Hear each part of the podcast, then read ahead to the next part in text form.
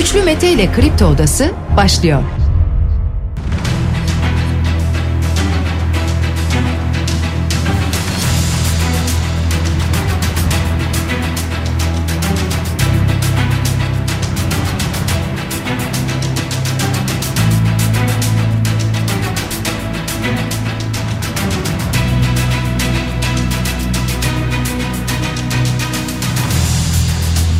2 Mart Perşembe sabahından Kafa Radyo'dan Kripto Odası'ndan tüm Türkiye'ye yurt dışında bizi dinleyen dinleyicilerimize günaydın. Hepinize sağlıklı bir gün dileyerek programımıza başlıyoruz. Bugün de saat 10'a dek sizlerle birlikte olacağız.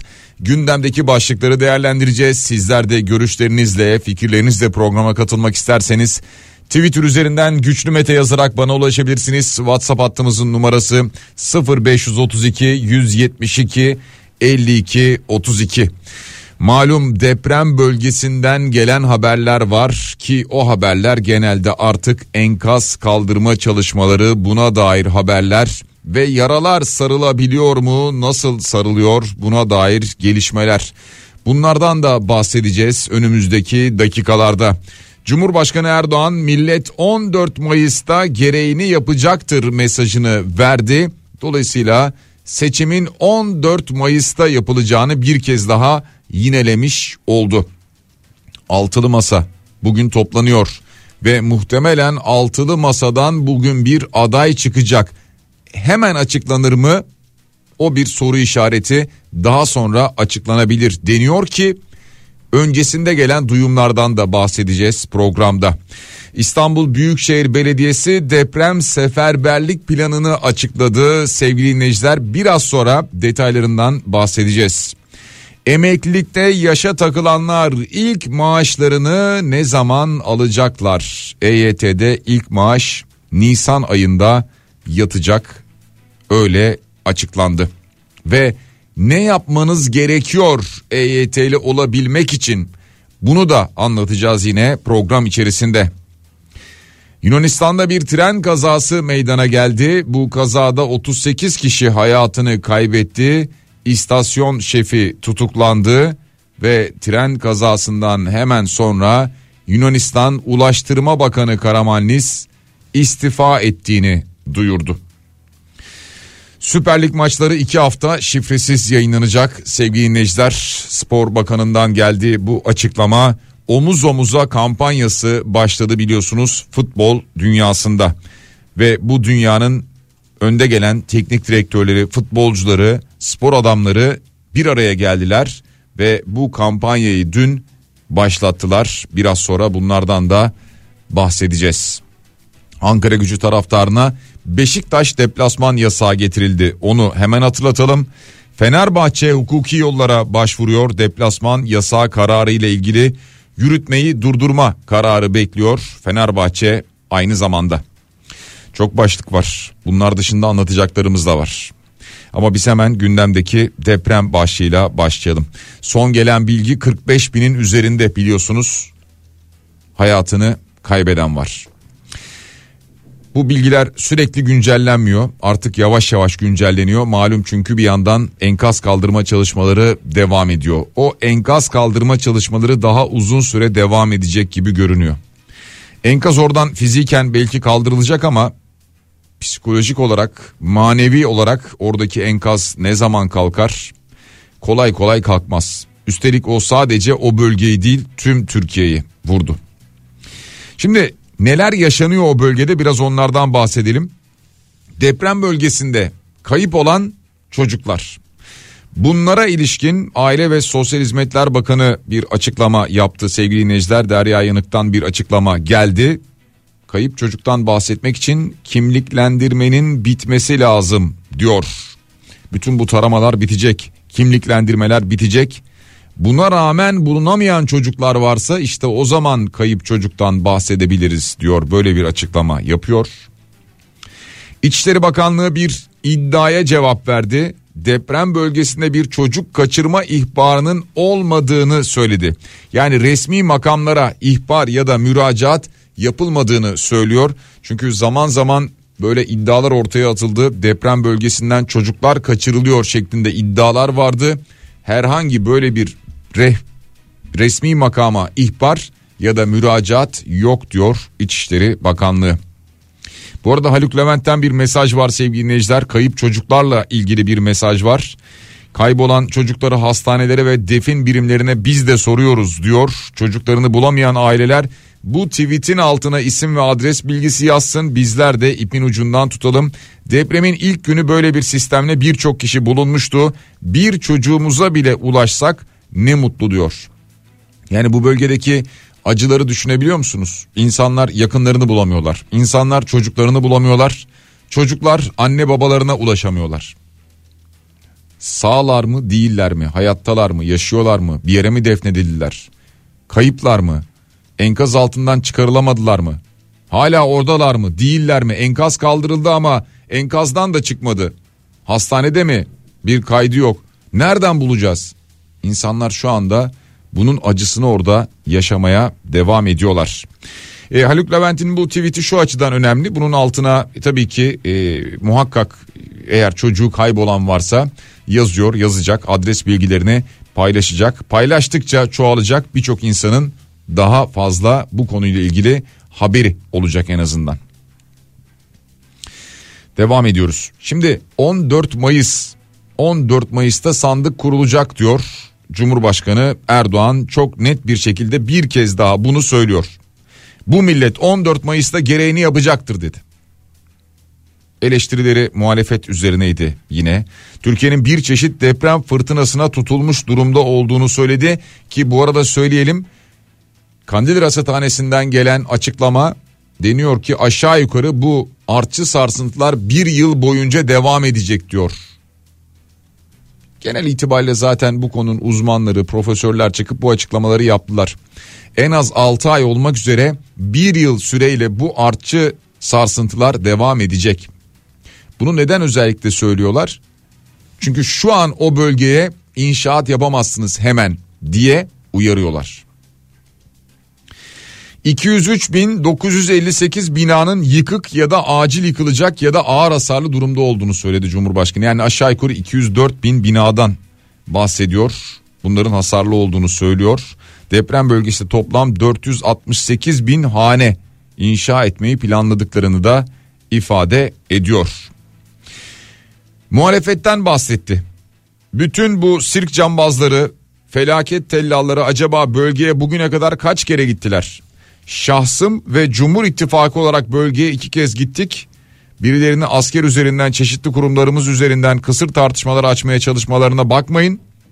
Bölgeyi görenler verilen mücadelenin büyüklüğünü çok iyi biliyor dedi. Helallik istemek zafiyet değil, samimiyetimizin ifadesidir diye konuştu. Ve şunu iyi bilin ki bu millet inşallah 14 Mayıs'ta gereğini yapacaktır. Asla bu tür kuru sıkı atanlara prim vermeyecektir diye bir açıklama yaptı. Yani 14 Mayıs tarihi resmileşmese de kesinleşmiş gibi görünüyor. Ha bunun resmi olması için ne olması gerekiyor? Bu kararın alınması için muhtemelen işte 10 Mart tarihi söyleniyor. 10 Mart gibi bir tarihte ama işte 9 olur, 10 olur, 11 olur neyse Cumhurbaşkanı Erdoğan meclisi feshedecek seçim kararı alacak ve işte üzerine 60 gün 60 günden sonraki ilk pazar günü olan 14 Mayıs tarihinde sandık kurulacak. Peki Millet İttifakı'nın adayı kim olacak? Şimdi Cumhur İttifakı'nın adayı belli. Recep Tayyip Erdoğan. Millet İttifakı altılı masa. Altılı masanın adayı kim olacak? Bugün bir toplantı var. Altılı masa yine toplanıyor bir araya geliyor ve bugün muhtemelen artık isim konuşulacak. Bugüne kadar isim hiç konuşulmadı dendi bu toplantılarda altılı masa toplantılarında. İlk defa bugün isim konuşulacak. Muhtemelen CHP adına Kemal Kılıçdaroğlu diyecek ki partim bana tam yetki verdi. Tüm siyasi partiler genel başkanlarına işte İyi Parti de açıkladı Meral Akşener'e tam yetki verdik dediler. Bu yetkileri verdiler. Muhtemelen Kemal Kılıçdaroğlu diyecek ki benim partim bana tam yetki verdi ve aynı zamanda benim partim genel başkanları olduğum için benim aday olmamı istiyor diyecek. Burada şimdi bakalım diğer siyasi partilerden nasıl tepkiler gelecek Onu göreceğiz. Ee, Meral Akşener kanadından İyi Parti kanadından buna bir itiraz gelecek mi gelmeyecek mi? Şimdi bu konuşuluyor ya bir yandan acaba böyle bir şey olacak mı olmayacak mı? Yani sosyal medyada diyelim böyle bir şey dillendiriliyor. İşte acaba Mansur Yavaş mı olur? Ondan mı bahsedilir? İyi Parti onu mu getirir masaya? Çünkü Meral Akşener dün partisinin grup toplantısında şöyle bir söz söyledi takip ettiyseniz. Bazen apoletlerden vazgeçmek gerekir dedi. Bu mesaj acaba Kemal Kılıçdaroğlu'na mıydı? Herkese veriyorum bu mesajı diye bir başlangıç yaptı. Yani apoletlerden vazgeçmek ben vazgeçeyim kendimden bir başkası aday olsun. Biz öyle bir aday ortaya getireceğiz demek anlamına mı geliyor? Bugünkü altılı masa toplantısından bir aday çıkar mı? Yani altı siyasi partinin de üzerinde mutabık kalacağı bir aday ismi çıkar mı? Mesela denir mi? İşte bir araya gelindi.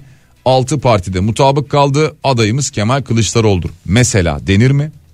Yoksa işte üç parti dört parti bu konu üzerinde anlaştı. İşte şöyle bir aday var. Bir parti kendi adayıyla çıkacak mesela. Böyle bir şey denir mi? Şimdi bir yandan bu bekleniyor. Ha Kemal Kılıçdaroğlu demişti ki bu görüşülecek ama o gün açıklanmayabilir. Yani bugün açıklanmayabilir. Bence bugün açıklanmazsa ve görüşülürse zaten o basına sızar. Çünkü elbette o altılı masada bulunanlar o toplantıdan çıktıktan sonra yakınlarıyla yani yakınları derken bu aile yakını da olabilir ama özellikle yakın çalışma arkadaşlarıyla bu konuları paylaşacaklar. E bu duyum halinde yavaş yavaş böyle yayılacak ve basına yansıyacak. Yani eğer gazı sönmesin bu işin isteniyorsa aslında bugünkü toplantının ardından 6 parti de mutabık kalmışsa çıkıp adayı açıklamak gerekir. Bakalım göreceğiz nasıl bir yol izlenecek. Peki tüm bunlarla beraber HDP'den bir açıklama geldi. HDP daha önce kendi adayını çıkaracağını söylemişti hatırlarsanız. Onlar da bir ittifak kurmuşlardı ve diyorlardı ki biz kendi adayımızı açıklayacağız. Kendi adayımızı göstereceğiz ve seçimlere kendi adayımızla gireceğiz diyorlardı. Ama şimdi altılı masayı dikkatle izliyoruz. Stratejik bir konum alacağız. Tüm bileşenlerimiz kurullarımızla tavrımızı tutumumuzu belirleyeceğiz açıklaması geliyor. Tüm sorunlara çözüm iddiası taşıyacak bir aday çıkmazsa elbette biz aday çıkaracağız diyorlar. Yani şimdi biz altılı masaya göre karar vereceğiz. Yani belki de aday çıkarmayız biz altılı masanın adayına destek oluruz mesajını veriyor HDP şimdi.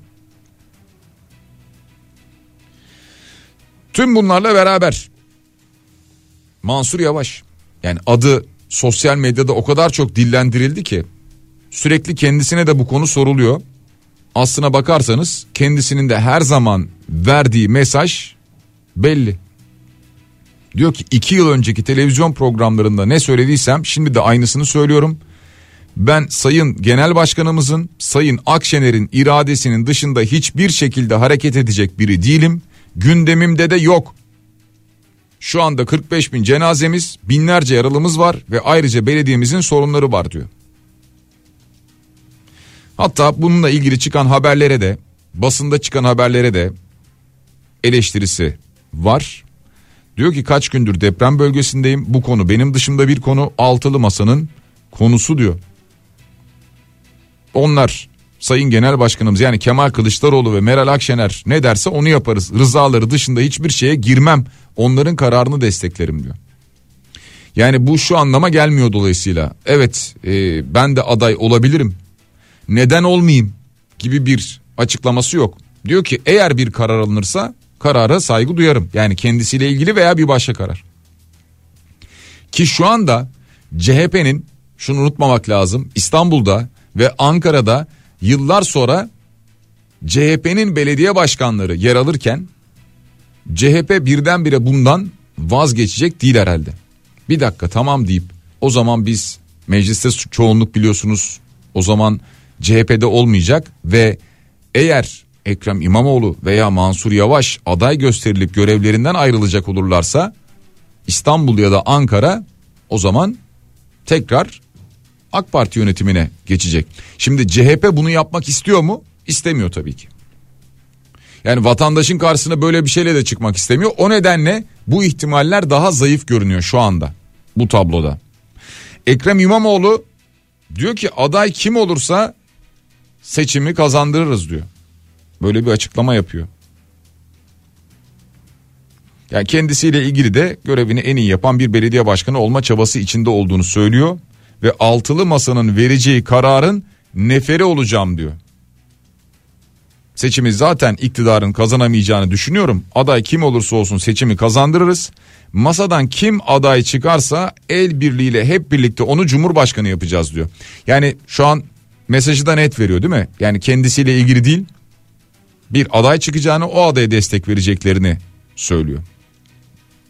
İstanbul'da yüzde altmışlara yaklaşan desteği yakalamış durumdayım diyor. Dolayısıyla teveccüh görüyorum. Türkiye nezdinde elde ettiğim kabul, hoşgörü ve sahiplenme çok daha fazla diyor yapmış olduğu açıklamada Ekrem İmamoğlu. Şimdi bugün bir aday çıkacak o isim net bir şekilde açıklanacak mı takip edeceğiz. Meral Akşener Kızılay'ın çadır tüccarı olduğunu söylüyor. Gıda stoklanıyor diye memleketi birbirine kattınız. Soğan stokluyorlar diye depoları bastınız. Şimdi çadır stoklayan Kızılay'a ne diyeceksiniz? Kızılay'ın depolarını basıp çadırlarına el koyacak mısınız? Stokçu diye Kızılay başkanını da aldıracak mısınız? diyor. Böyle bir tepkisi var. Bir Allah'ın kulunun bile sorumluluk alıp istifa etmediği yerde helallik istemek yüce Allah'ın adil olun emrine apaçık isyandır diyor Erdoğan'a bir helalleşme tepkisi var Meral Akşener'in. Şimdi bu istifa konusundan bahsetmişken dünden bu yana çokça konuşulan konu. Yunanistan'da bir tren kazası meydana geldi. İki tren kafa kafaya çarpıştı. Bir yolcu treniyle yük treni çarpıştı. 38 kişi hayatını kaybetti bu kazada. Kazanlardan ülkede 3 günlük yaz ilan edildi. Bu arada hemen şunu söyleyelim istasyon şefi tutuklandı anında. Çünkü neden? İstasyon şefinin ifadesi ortaya çıkıyor. Yanlış yönlendirme oldu deniyor. Ee, yani iddia bu yanlış yönlendirme. Zaten kafa kafaya çarpıştıklarından bu anlaşılıyor. Ama istasyon şefi hemen tutuklanıyor ve daha da ötesi Yunanistan'da Ulaştırma Bakanı istifa ediyor sevgili dinleyiciler. Karamanlis. Konstantinos Karamanlis. Bu kadar haksız yere ölen insanların anısına küçük bir saygı nişanesi olarak bunu yapmanın görevim olduğunu hissettim. Korkunç bir şey olduğunda olmamış gibi davranamayız diyor. Ne kadar alışık olmadığımız bir durum değil mi? Ne kadar değişik geliyor, tuhaf geliyor bize değil mi? Bir tren kazası oluyor. Ardından Ulaştırma Bakanı diyor ki ben bu insanlara saygıdan dolayı bir defa istifa etmem gerekir. Korkunç bir şey bu ve bu olmamış gibi davranamayız diyor. Bakın bunu daha önce bu deprem sırasında çok konuştuk değil mi? Ya birileri de çıkıp ben bunu bu yayında defalarca söyledim. Ya bütün sorumluluk benim, her şey benim yüzümden oldu demesine gerek yok. Birileri de çıkıp şunu yapmadı. Ya bu işler içerisinde ne bileyim bu binalarda, orada, burada yapılaşmada benim de imzam vardı. Ya ben de kendimi burada suçlu hissediyorum, rahatsız hissediyorum vicdanen. O nedenle görevimi bırakıyorum, istifa ediyorum. Diyen çıktı mı? Ya şunu tahmin ederiz yani çıkıp da bütün sorumluluk benim her şey benim yüzümden oldu diyecek birisi yok. Ama vicdanen rahatsızım. Bu olayların kenarında köşesinde ben de yer aldım. İstemeden oldu ama oldu. O nedenle istifa ediyorum. Özür diliyorum. Mesela bunları duyduk mu? Ya daha doğrusu istifa zaten duymadık da istifa tek istifa ne oldu? Devlet Bahçeli Beşiktaş kulübünden ayrıldığını söyledi. Ya onun bir yazısı gitmemişti ama herhalde e, gitmiştir artık bir dilekçesi ulaşmıştır diye tahmin ediyorum. Zaten bir şey yapmasına gerek yok. Aidatını ödemezse otomatikman kongre üyeliği de düşer. Neyse geçelim onu. Yunanistan'da insanlar sokaklara çıktılar. Polis müdahalesi oldu. Ama insanlar sokaklara çıkıp kaza değil cinayet yazılı pankartlar taşıdılar. Oradan gelen görüntüler var. Ha bir şey daha var. Yunanistan'da hükümet istifa diye sloganlar atıldı aynı zamanda. Neyse biz dönelim tekrar Türkiye'ye. Bunlar alışık olmadığımız şeyler çünkü bizim. Kızılay'dan kan satışı eleştirilerine bir yanıt var. Şimdi var da nasıl bir yanıt ondan bahsedeceğiz. Dün biliyorsunuz e, Cumhuriyet Gazetesi'nde Bora Erdin'in haberi üzerine Bora Erdin'i konuk almıştık. Onunla da bu konuyu konuşmuştuk. Böyle bir kan satışı olarak geçmiyor tabii kan satışı malum yasak. Ama işte bir ihale şeklinde ihale alımı şeklinde gerçekleştiriliyordu kan alımları devlete. Devlet hastanelerine veya öyle söyleyelim. Şimdi Kızılay diyor ki tüm sürecin maliyetini devletimiz karşılamaktadır. Haberlerde sözü edilen faturalandırma yöntemleri tamamen hastanelerin tüzel kişiliklerinin özelliklerinden ve hizmet alım esaslarının ayrıntılarından oluşmaktadır diyor. Yani netice itibariyle parasal bir durum alışveriş söz konusu mu? Söz konusu. Ama maliyeti devletimiz karşılıyor diyor. Yani maliyeti biz karşılamıyoruz manasında bir açıklama ama devletimiz dediğimiz devletimiz biziz. Hepimiziz. Değil mi? Öyle değil miyiz yani? Ya birileri cebinden karşılamıyor. Bizim cebimizden karşılanıyor manasına geliyor. Ha şunu söylüyor mesela. Şu açıklama içerisinde o detayı bulmaya çalışıyorum da. Heh. Diyor ki tedarik süreci maliyeti yani çalışanlar, laboratuvar, kan torbaları, soğuk zinciri gibi bir takım maliyet var diyor. Bununla ilgili diyor. Bunlar işte hastaneler tarafından Kızılay'a ödenmekte ardından bu ödemeye kendi giderlerini de ekleyerek SGK'ya fatura edilmektedir. Dolayısıyla tüm sürecin maliyetini devletimiz karşılamaktadır diyor. Yani bu süreç daha sonra SGK tarafından devlet tarafından karşılanıyor diyor. Dolayısıyla sizin bizim tarafımızdan karşılandığını ifade ediyor. Ve aynı zamanda şöyle bir eleştirileri de var. Tüm kamuoyu ve özellikle medya mensuplarının bunu bilmesine rağmen ki medya mensupları ve kamuoyu neyi biliyor neyi bilmiyor belli değil. Kızılay'ın topladığı kan bağışlarını hastanelere sattığı gibi bir yaklaşım sadece ve sadece iftiradan ve kötülükten ibarettir açıklamasını yapmışlar. Şimdi kamuoyu ve medya biliyor diyor da kamuoyu ve medyanın Kızılay'la ilgili bilmediği o kadar çok şey ortaya çıktı ki mesela. Değil mi? Mesela çadırların satıldığı bilgisi. Biz zannediyoruz ki Kızılay'a bağış yapıyoruz. Kızılay bu paraları alıyor. Çadırları yapıyor. Çalışanların işte maaşlarını maliyetlerini neyse karşılıyor. Bunlarla beraber çadırlar yapılıyor veya tedarik ediliyor. Daha sonra afet anında hemen o bölgelere gönderiliyor. Meğer öyle değilmiş bu çıktı mesela ortaya. Bunu kamuoyu biliyor muydu? Bunu medya biliyor muydu? Derneklere mesela Ahbaba veya Türk Eczacılar Birliği'ne veya AFA'da çadır sattıklarını biliyor muyduk mesela? Bilmiyorduk. Konserve, gıda falan bunların Kızılay tarafından satıldığını biliyor muyduk mesela? Bilmiyorduk. Bunlar yeni çıktı ortaya. Keza kan. Tamam satılmıyor. Dün zaten satılıyor demedik de. Ama bir şekilde işte kamu ihale alımı şeklinde faturalandırıldığı, buna karşılık bir bedel ödendiği, bunun da SGK tarafından karşılandığı, devlet tarafından karşılandığını biliyor muyduk mesela? Bilmiyorduk. Ama dün söylediğim gibi bugün bir kez daha söylüyorum. Daha önce de söyledim bunu. Bakın kana ihtiyaç var bu ülkede. Ülkemizde kana ihtiyaç var. Bir yakınınız ancak hastaneye düştüğünde bunu anlıyorsunuz ama o zaman iş işten geçmiş oluyor. Üzülüyorsunuz. Çünkü diyorlar ki yani size kan bulabiliriz ama bize kan bağışı yapmanız lazım. Çünkü elimizde yeterli kan stoğu yok.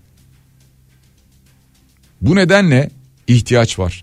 Bir pandemi dönemi geçirdik insanlar o dönem içerisinde kan bağışında bulunmadılar kan bağışı çok azaldı. Şimdi maalesef bu kurumların içini boşaltanlar değersizleştirenler yüzünden azalıyor. Azalmasın lütfen. Bakın bu kanı verdiğinizde öyle ya da böyle ama kamu ihale alımıyla ama başka bir şeyle ama SGK karşılayarak vesaire falan Bu kan ihtiyaç sahiplerine bir şekilde ulaşıyor. Ve inanın hastanelerde yatan, kan bekleyen, ameliyata girecek olan, o gün kaza geçirmiş olan, acil kana ihtiyacı olan birçok vatandaşımız var. O nedenle bu kan bağışından bizi sizi geri adım attırmasın. Şu an için yapabileceğimiz tek kan bağışı yapabileceğimiz yer Kızılay. Devam ediyoruz. Ya bu kira artışlarına ne diyeceğiz peki? İki kat, üç kat, dört kat kira artışları. Şimdi hep konuştuğumuz konu vatandaş diyor ki ben ne yapayım? Yani ev sahibi diyor ki ben ne yapayım? Geçimimi sağlayamıyorum. E, eskiden ayda 2-3 bin liraya geçimimi sağlarken şimdi 10 bin liraya geçimimi sağlayamıyorum. Ben ne yapacağım diyor. Ya şöyle düşünün. Ya yüzlerce evi olan onlarca evi olandan bahsetmiyoruz ki. Senelerce çalışmış, biriktirmiş, bir tane ev almış. O evden gelen kira onun hayatını devam ettirmesine sebep oluyor. Belki bir yerden bir maaşı var ama o maaş yetmiyor. Üstüne bu kirayı ilave ediyor. Veya bir yerden maaşı yok. Sırf bu kirayla geçimini sağlıyor. Ne yapacak o da fiyat arttırıyor. Peki burada anladığım kadarıyla bu vatandaşın peşine düşülmeyecek. Ee, kira arttıran özellikle fahiş fiyatlara çıkartan emlakçılar olduğu ifade ediliyor ki bununla alakalı şimdi savcılıklar harekete geçmiş. Anladığım kadarıyla hem Ticaret Bakanlığı hem Maliye'nin yetkilileri harekete geçmiş. Emlakçılarda denetimlere başlamışlar. Ya başlansın tabii ki. Yani fahiş artış yapan varsa, bundan yararlanmak isteyen varsa, bunu sömürmek isteyen varsa muhakkak yakalansın zaten. Bulunsun. Cezası da kesilsin. İddia ki 331 bin liraya kadar bir para cezası kesilebilir deniyor yasal bir şekilde yasal bir düzenlemeyle. Ya umarız olur ama yani mesela İstanbul'da artan kira fiyatları geri gelir mi? Şu an ben İstanbul'da yaşadığımız için söylüyorum ama Ankara'da keza Konya'da ya insanlar hemen bir Konya'ya koşturdular Konya'da deprem olmaz belki diye. Ee, veya işte e, ilk deprem anından sonra Elazığ'a gidenler vardı ve yoğun bir şekilde Mersin'e göç oldu. Şimdi buralardaki zaten Mersin'e bir de şunu düşünün. Rusya-Ukrayna savaşından dolayı kaçanlar vardı. Rusya'dan da Ukrayna'dan da zaten artıyordu kiralar. Keza Antalya'da. İnsanlar diyorlar ki ya eskiden 2-3 bin liraya oturuyorduk şimdi 15 bin lira kira istiyorlar. Ne yapacak hakikaten vatandaş ya? Sevgili dinleyiciler İstanbul'da 11 maddelik bir deprem seferberlik planı açıklandı İstanbul Büyükşehir Belediyesi tarafından. Şimdi bundan bahsedeceğiz. Nasıl başvurabilirsiniz, ne yapabilirsiniz? Kimler yararlanabilir bunlardan bahsedeceğiz. Emeklilikte yaşa takılanlar. Bu meclisten geçti ama resmi gazetede yayınlanmadı. Yayınlandıktan sonra ne yapabilirsiniz, ne yapmanız gerekiyor? Bundan da bahsedeceğiz. Ama kısa bir reklam aramız var. Reklamların ardından yeniden buradayız. Kripto Odası devam ediyor. Reklamların ardından yeniden sizlerle beraberiz. Bu arada tabii sizlerden de yayına gelen mesajlar var. Twitter üzerinden, WhatsApp üzerinden gönderilen mesajlar var. Ee, Yaşar Bey diyor ki kamuoyu Kızılay hakkında neyi biliyormuş ya diyor. Barbunya kuru fasulye sattığını kim biliyordu? Demiş böyle bir mesaj göndermiş. Geçtiğimiz aylarda AKP'li yöneticilerin otelinde konserve kurban etleri çıkmıştı. O etlerde satılmış mı hibe mi edilmiş diyor bir başka dinleyicimiz. Yani Kızılay'ın e, konservelerinden bahsediyor. E, çok mesaj var ama bu mesajların büyük bölümü ağırlıklı olarak Yunanistan Ulaştırma Bakanı ile ilgili neden istifa etmiş, niye istifa etmiş, e, Türkiye'de olsa istifa etmesine gerek yokmuş şeklinde manidar mesajlar var öyle söyleyelim. Kalabalık toplanınca sesi gür çıkıyor duyulmasına mani olamıyorlar diyor Turan Bey. Ne üzerine gönderilmiş bu? Biliyorsunuz 3-13 Mart arası oynanacak Süper Lig maçlarının şifresiz yayınlanacağı duyuruldu. Yani şifresiz yayınlıyoruz iki hafta maçları statlara gitmeyin manasına mı geliyor bu? Devam edelim diğer mesajlara.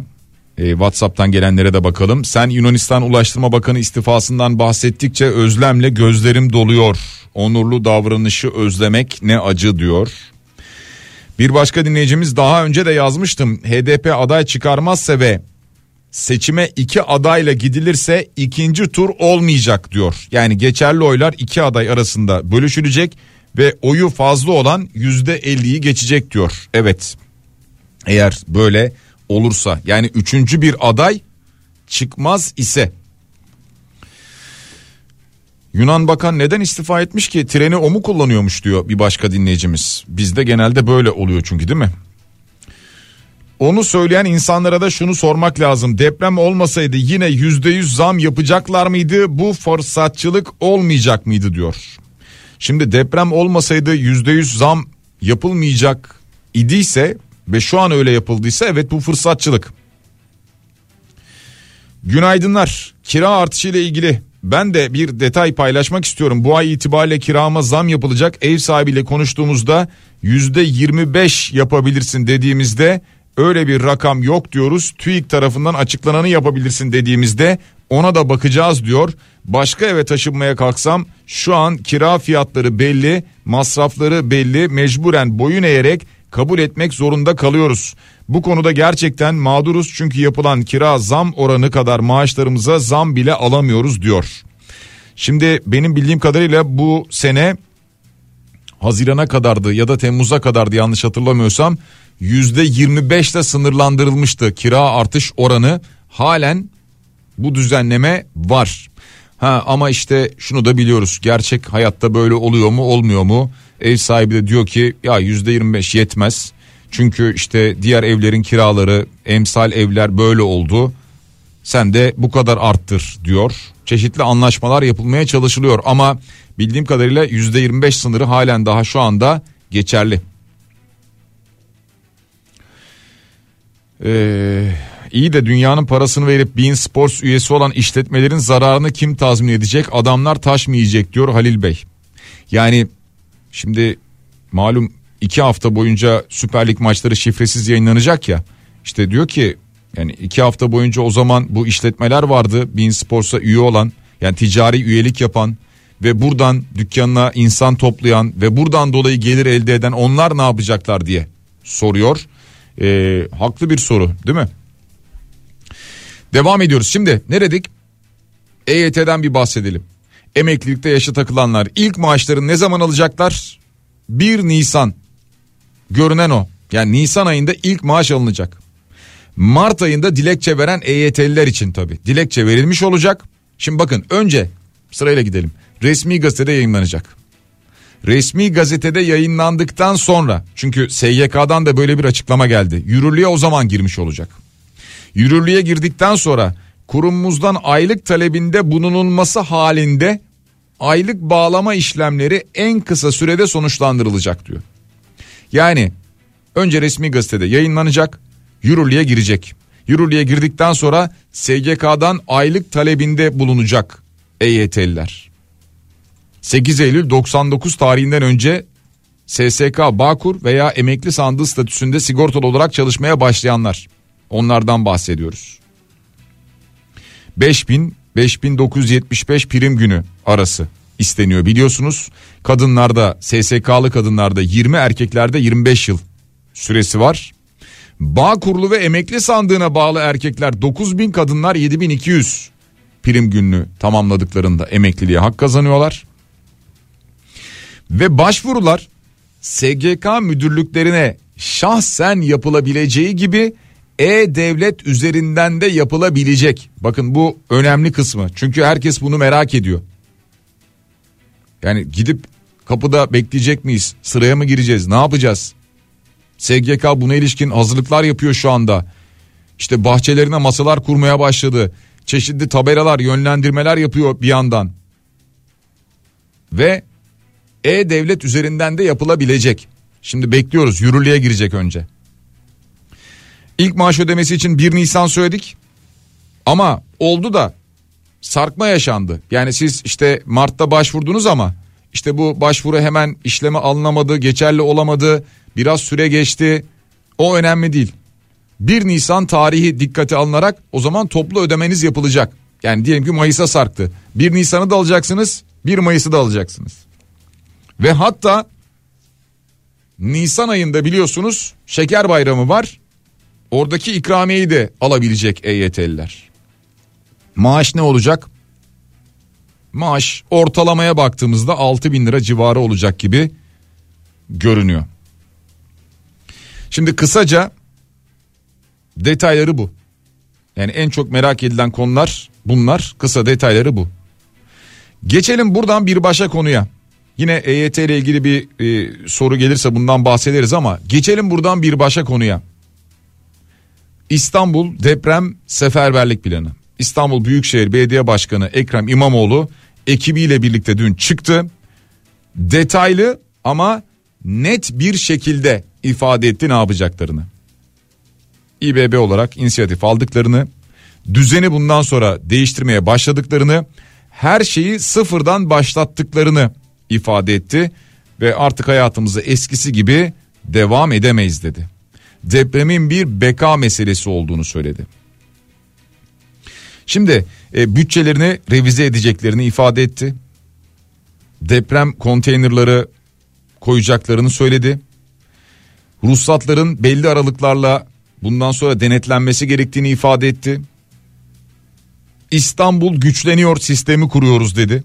Bu sistemle hızlı taramaya başvuran ve güçlendirme önerisi olan binalardan başlayıp maliyetine güçlendirme yapacağız dedi. Bakın bu maliyetine güçlendirme kısmı çok önemli. Hızlı taramayı yaygınlaştıracağız diyor. Sosyal konutların temeli atılıyor diyor. Toplanma alanları ve geçici barınma alanlarında su deposu, foseptik çukuru, güneş paneli, alet ve gereç dolabı, çöp toplama alanı, çadır yerleşim alanı gibi tüm detayları planlıyoruz diyor ve bu toplanma alanlarının, geçici barınma alanlarının planlara işleneceğini söylüyor. Işıklandırma ve iletişim sistemi kurulacağını ifade ediyor. Erken uyarı sisteminin geliştirildiğini söylüyor. Mahallelere eğitimler verileceğini ifade ediyor ve aynı zamanda İstanbul'a özel bir kanun çıkarılması gerekiyor diyor. Toplamda 11 maddede kısaca bundan bahsediyor. Peki diyelim ki bu bahsedilen 1 milyon liralık krediyi alıp binanıza kullanacaksınız. İşte bunun faizini aslında İBB diyor ki ben üstleniyorum. Yani şöyle söyleyelim. Bakın örnek vereceğim size ki bu örnek tablo yayınlandı zaten. Diyelim ki kullandırım tutarı 1 milyon lira. Kredi vadesi de 120 ay. Yani bildiğim kadarıyla zaten 10 sene, maksimum 10 sene olabilecek. O zamanki ödeme tutarına baktığımızda toplamda ödeme tutarı birinci yılda 19.993 lira vatandaş 2.748 lirasını ödeyecek. 17.245 lirasını İBB ödeyecek. Bu vatandaşın ödeme kısmı biraz daha artarak devam ediyor 10 yıl boyunca. İBB'nin ödeme kısmı biraz azalarak devam ediyor 10 yıl boyunca. Ama başlangıç bu. Peki bununla ilgili ne yapabilirsiniz? Yani projeden siz nasıl yararlanabilirsiniz? Bu faiz desteğinden nasıl yararlanabilirsiniz binanızla ilgili? Bir defa faiz desteğinden yararlanacak yapının öncelikle riskli yapı olarak tespit edilmesi gerekiyor. Birincisi bu. Denecek ki sizin binanız riskli. İkincisi İstanbul yenileniyor projesi kapsamında Kiptaş'la uzlaşmaya varmanız gerekiyor. Yani diyecekler ki evet yapınız riskli doğru. Biz bu yapıyı şöyle güçlendirebiliriz. Maliyeti budur ki maliyetine yapacaklar. Maliyeti budur deyip Kiptaş'la uzlaşmaya varmanız gerekiyor. Hak sahibinin dar gelirli olması yani hane içi toplam gelirinin net asgari ücretin iki katını geçmemesi gerekiyor net asgari ücretin iki katını geçmemesi gerekiyor hane ücretinin. Hane içi toplam gelirim veya öyle söyleyelim. Yine hak sahibinin bankalarca kredilendirilmesinde bir engel bulunmaması. Bir kişinin en fazla bir konut için faiz desteğinden yararlanması gerekiyor. İstanbul Büyükşehir Belediyesi bu proje için toplamda 2.9 milyarlık bir bütçe ayırdı. Bu bütçeyle bir yıl içinde de 14.077 konutun dönüştürülmesi hedefleniyor. Yeter mi? Yetmez tabii 14.000 konut ama bir yerden başlamak gerekiyor. Ya bir yerden başlanacak. Bugüne kadar başlanmamış. Bugüne kadar yapılmamış. Daha önceki yıllarda kentsel dönüşüm kentsel dönüşüm denildi. O kentsel dönüşümlerin hepsi ranta kurban oldu. Rantsal dönüşüm haline geldi. Şimdi buradan başlayacağız diyor İstanbul Büyükşehir Belediyesi. Hatta şöyle yaparız. E, biraz daha detayını da eğer uygun olurlarsa yarın sabah olmazsa haftaya ya İstanbul Büyükşehir Belediye Başkanı Ekrem İmamoğlu'ndan yayında yayınımızı alarak davet ederek dinleriz ya da Kiptaş Genel Müdürü Ali Kurt'u ağırlarız ondan dinleriz. Detayı İstanbullular için daha da netleştirmiş oluruz. İstanbul'dan deprem göçü bir yandan başlamış. Böyle bir haber var. E, 99 Marmara depremini tabi hatırlamaya başladık hepimiz. Veya herkes şunu gördü ki İstanbul'da da bir deprem olursa işte tablo aynen böyle olacak. Hatta ben size söyleyeyim daha beter olacak. Yani İstanbul'daki nüfusu falan bir düşünün. Ee, şimdi insanların daha az riskli semtlere taşınmaya başladığı bilgisi var veya taşınmak istedikleri bilgisi var çünkü o semtlerde de fiyatlar yükseldi. Bir yandan da kent dışına göç oluyor deniyor. Ee, tabii İstanbul içinde şunu biliyorum insanlar kendi binaları riskli mi değil mi bunu araştırmak istiyorlar. Araştırtmak istiyorlar bir. Şimdi kiracılar bunu istiyor. Mal sahiplerinin bir kısmı istiyor bir kısmı diyor ki ya ya riskli çıkarsa ne olacak? Ne yapacağız? E, mal sahipleri olarak bir araya geldiğimizde bu binayı yıktırabilir miyiz? Yıktırsak yerine yenisini yaptırabilir miyiz? O süreçte ne olacağız? Kiracı diyor ki e, bu süreçte beni evden çıkarırlarsa ben nerede kiraya geçeceğim? Şimdi mesela İstanbul'da diyelim ki bir yerde 5 bin lira kiraya oturuyor diyelim ki. Ve dediler ki bu bina riskli bunu yıkacağız. Evet sen nereye geçersen geç karşıdaki binaya geç öbür binaya geç başka bir yere geç. E 5 bine oturduğu yerde 5 bine bulamayacak şimdi. Nereden baksan 7-8 bin 10 bin 12 bin oralara gitti fiyatlar. İşte bu sıkıntıları devletin çözmesi gerekiyor. Devam ediyoruz yine İstanbul'la ilgili.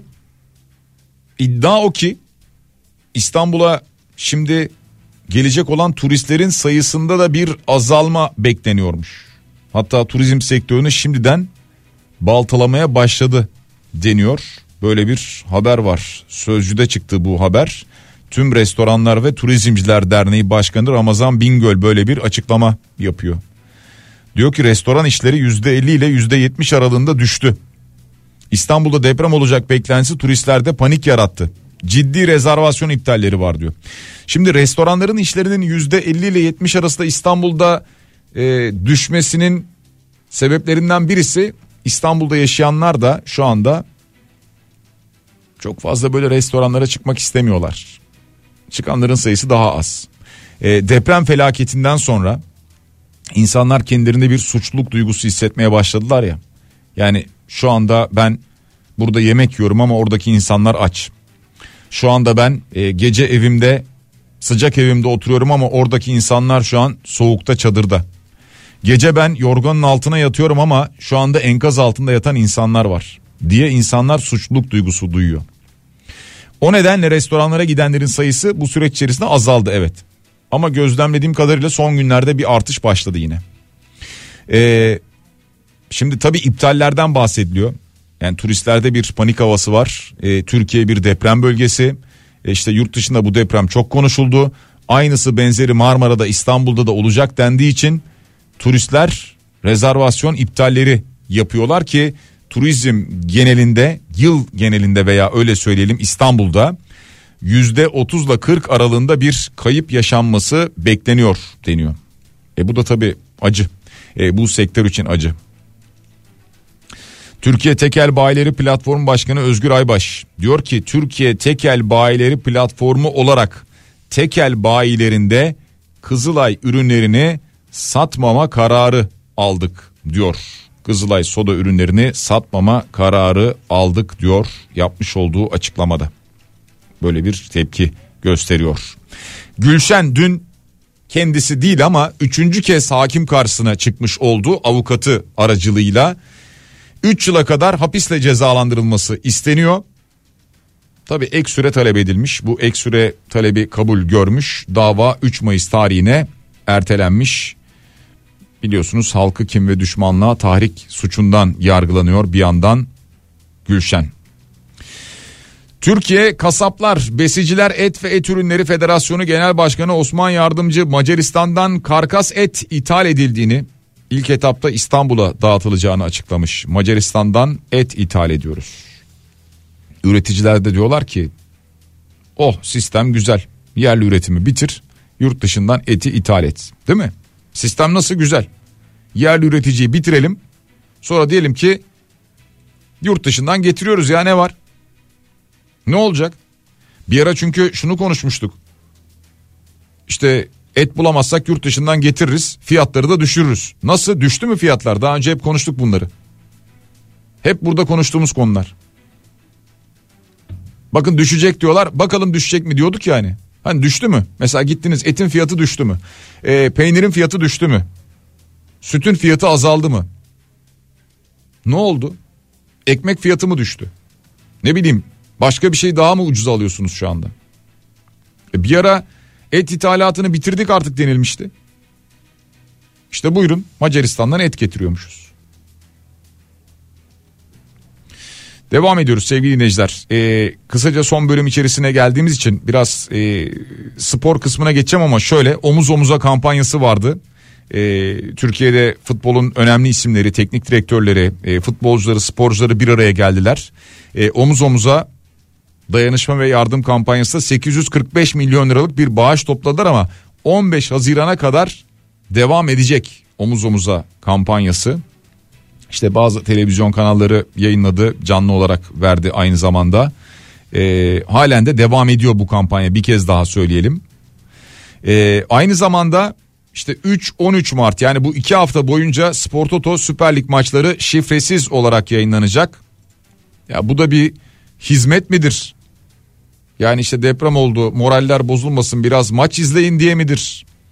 Ee, yoksa ya bak statlara gitmeyin oturun evinizde ne güzel havada soğuk zaten şimdi orada bir araya gelirsiniz. Orada sloganlar sloganlar atarsınız falan ne gerek var stada da gitmeyin mesajı mıdır? Beşiktaş Ankara gücü maçı için deplasman taraftarı kararı alınmış İl Güvenlik Kurulu kararı gereğince Ankara gücü taraftarlarının alınmayacağı duyurulmuş. Şimdi Beşiktaş'la Ankara gücü taraftarı arasında bir sorun olduğunu veya Beşiktaş'la Bursa Spor taraftarı arasında bir sorun olduğunu hadi bunları biliyoruz diyelim. E Fenerbahçe Kayseri Spor deplasmanına niye gitmiyor? Şimdi bir de bu iş sulandırılacak bakın. Fenerbahçe Kayseri deplasman yasağı getirildi ya işte şimdi Ankara gücüne diyecekler ki bak ona da getirdik. İşte bir başka takım için yarın öbür gün diyecekler ki bak ona da getirdik. Yani bu özel bir durum değil. E ne olacak? E, bir süre sonra isterseniz seyirci de almayın maçlara. Fenerbahçe nitekim bu deplasman yasağı kararı ile ilgili yürütmeyi durdurma başvurusu yapıyor sevgili dinleyiciler. Yani yargıya taşıyor bu kararı onu da hatırlatalım. Yavaş yavaş programın sonuna geliyoruz. Biraz sonra Bediye Ceylan güzelce sizlerle birlikte olacak güzel şeyler programında sevgili dinleyiciler. Cenker Bayrak Teknik Masa'da bize yardımcı oldu. Ona da teşekkür ediyoruz. Yoksul görsen besle kaymak bal ile. Garipleri giydir ipek şal ile. Öksüz görsen sar kanadın kolunu. Kimse göçmez bu dünyadan mal ile diyor. Kim diyor? Barış Manço diyor. Yaz dostum diyor yaz dostum.